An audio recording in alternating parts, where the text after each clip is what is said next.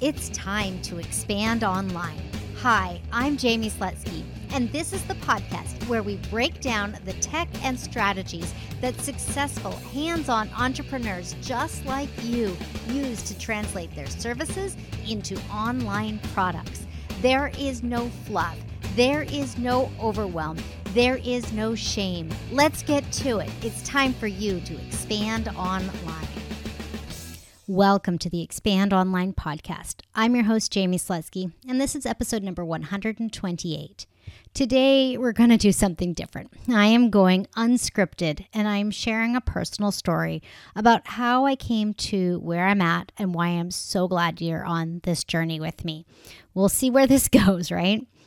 If you have heard me on other podcasts um, or on virtual summits or anything, then you know a little bit of my backstory that I fell in love with computers in like 1983 or 1984 when the librarian at my elementary school taught me how to check out books um, using the brand new computer system. And then that I went on and got my degree from, in computer science in June of 1999. Um, from there, I moved to Seattle. So I've been here for 21 years. And that's kind of crazy to think about. But that's not really the story that I wanted to share with you. I'm going to take you back to one morning um, in October of 1998. I woke up that morning and I couldn't see. Like, I seriously couldn't see. At first, I thought something was going going on with my prescriptions or that, you know, I didn't really understand what was going on, but I knew it wasn't normal. There was really no other way to describe it. It just wasn't normal. And I had headaches. It was kind of like, oh my goodness, what is going on? When I say that I couldn't see, um, I could see light. I could see the light was coming in, but it was so blurry and dim that I really couldn't make anything out. I could see well enough to, you know, get around my apartment and go up and down the elevator and to class and stuff because of course I was in my final year of my computer science degree. But I could not see what my professors were writing or explain um, on the whiteboard or explaining in class or anything like that.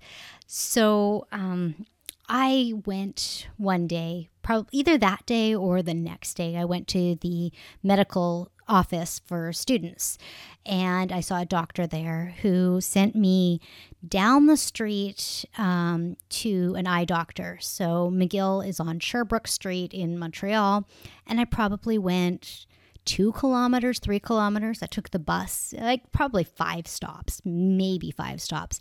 Got off the bus, crossed the street and went in to this eye doctor who had me do what's called a visual field scan.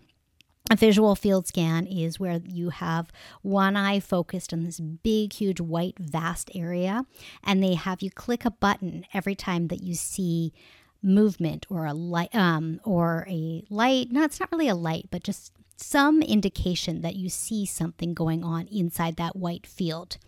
So um, I couldn't see a whole lot that was going on in there. And I was like, is this thing working? Is it not? I wasn't really sure. The visual field scan, well, I definitely failed that.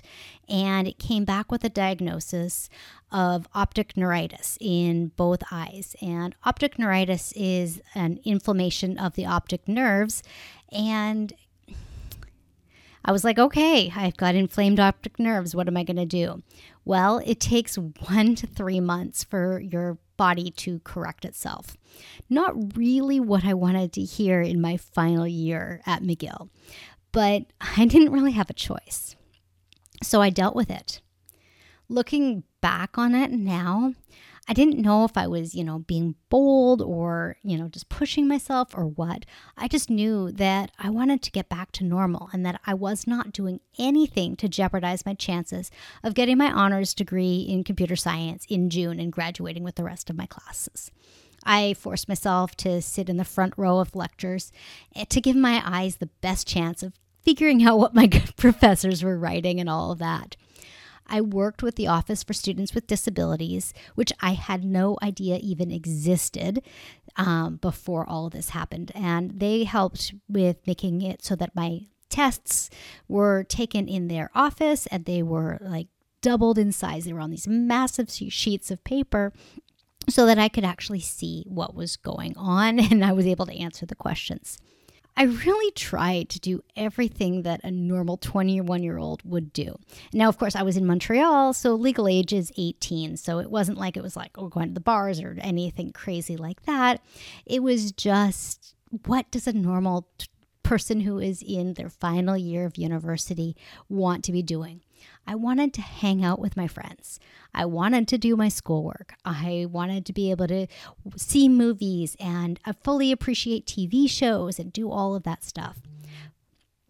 Fortunately for me, I didn't have a car, nor did I need one because Montreal had buses and the metro, and I was able to get around. And that's really a good thing because I was not legally able to drive because I couldn't see. But you know what?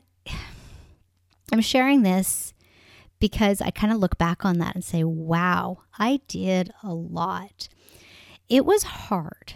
When I look back, I'm like, wow, how did I not have, have, you know, everything just stop in front of me? I just kind of pressed forward and found ways to thrive and be able to continue toward my goals. And I think that's why I ended up bringing this conversation up today on the podcast we are all kind of in our own blur of a world, trying to find our ways to thrive. You know, it was four months ago already that we were thrown this curveball called a pandemic and COVID 19. There really isn't any normal that we can embrace right now. Everything that we're doing is day to day and week to week and hoping for the best and hedging our bets and things like that. But that's what it is. There is something that we can do to forge on, to carve our own paths, to create the outcome that we want to. Just like I did back in 1998, I said, No, I am not giving up on my dream to get this degree in computer science, to get this honors degree in computer science. I had to. I had to. And so do you. You have to keep moving forward. When I couldn't see, I had to find what worked. I let my friends and my professors know what was going on with me. I used a magnifying page to enlarge the written text in my textbooks. And I used the magnifying tool on my computer to enlarge sections of my screen so that I was able to take in that information. I asked my friends to study with me and to support me. And slowly I was able to regain my vision. By the time I got to the end of second semester, my final semester at McGill, I was able to take my exams with my classmates and I didn't have to take them with the extra large sized papers. So I had uh, accomplished a lot. My vision at that point was probably 2100. You know how normal vision is 2020. I was probably 23,000 when I had the biggest of issues, and I was able to get it correct um, back to about 2,100 over the course of those years. That was a long way to go. I dealt with a lot of headaches, I dealt with a lot of frustration, but I found a way to get that degree. I have the degree hanging on the wall right next to me. It says Bachelor of Science, and it says June 7th, 1999. And I have it hanging on the wall because that's how important it is. And that's how important it was to me to find a way from that crazy day in October of 1998 to get there. So, this is the same thing that goes for all of us during the pandemic. We need to let people know that we are shifting our businesses online, just like I let my friends and my professors know. We need to be able to accept help we need to be able to accept technical help where it's available, just like me using the enlargement tools that were available to me. We need to hire coaches and consultants and learn from mentors and attend programs and be in groups. We need to surround ourselves with like minded people and accountability pods, just like I did with my friends. We need to create our opportunity and strive to come out stronger on the other side. What would have happened if I had buried my head in the sand and said, I'm not going to do anything until I can see again? What would have happened if I had pitied myself? What would that have done to the future that I am now living? I don't know. I really don't know because it's not in my nature to wait. I'm not a very patient person. But in hindsight, I can tell you that it was hard to keep my head up high and to keep going. Nobody could see the world through my eyes. They didn't know what it was really like to not be able to see. I have seen situations like this truly break people, and it makes me cry because the only thing that can defeat us is the inability to see our way through it. So let's bring this back to the present. My vision has been restored. I have been extremely stable. I haven't had another bout of optic neuritis since 1999. I am very lucky. And I want to remind you that now is absolutely the best time to expand online. You have your whole future and the future of your past, present, and future students to impact. Take it from me. When you have a curveball thrown at you, learn to catch it and make the most of the situation.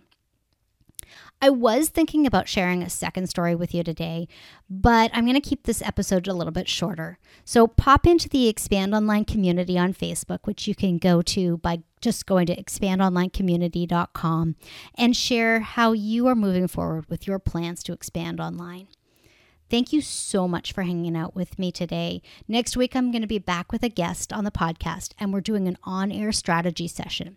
If you haven't subscribed to the podcast yet, please be sure to hit the subscribe button now so that you get all the future episodes dropped right into your podcast feed. Thanks again so much for allowing me in your ears and listening to my story today.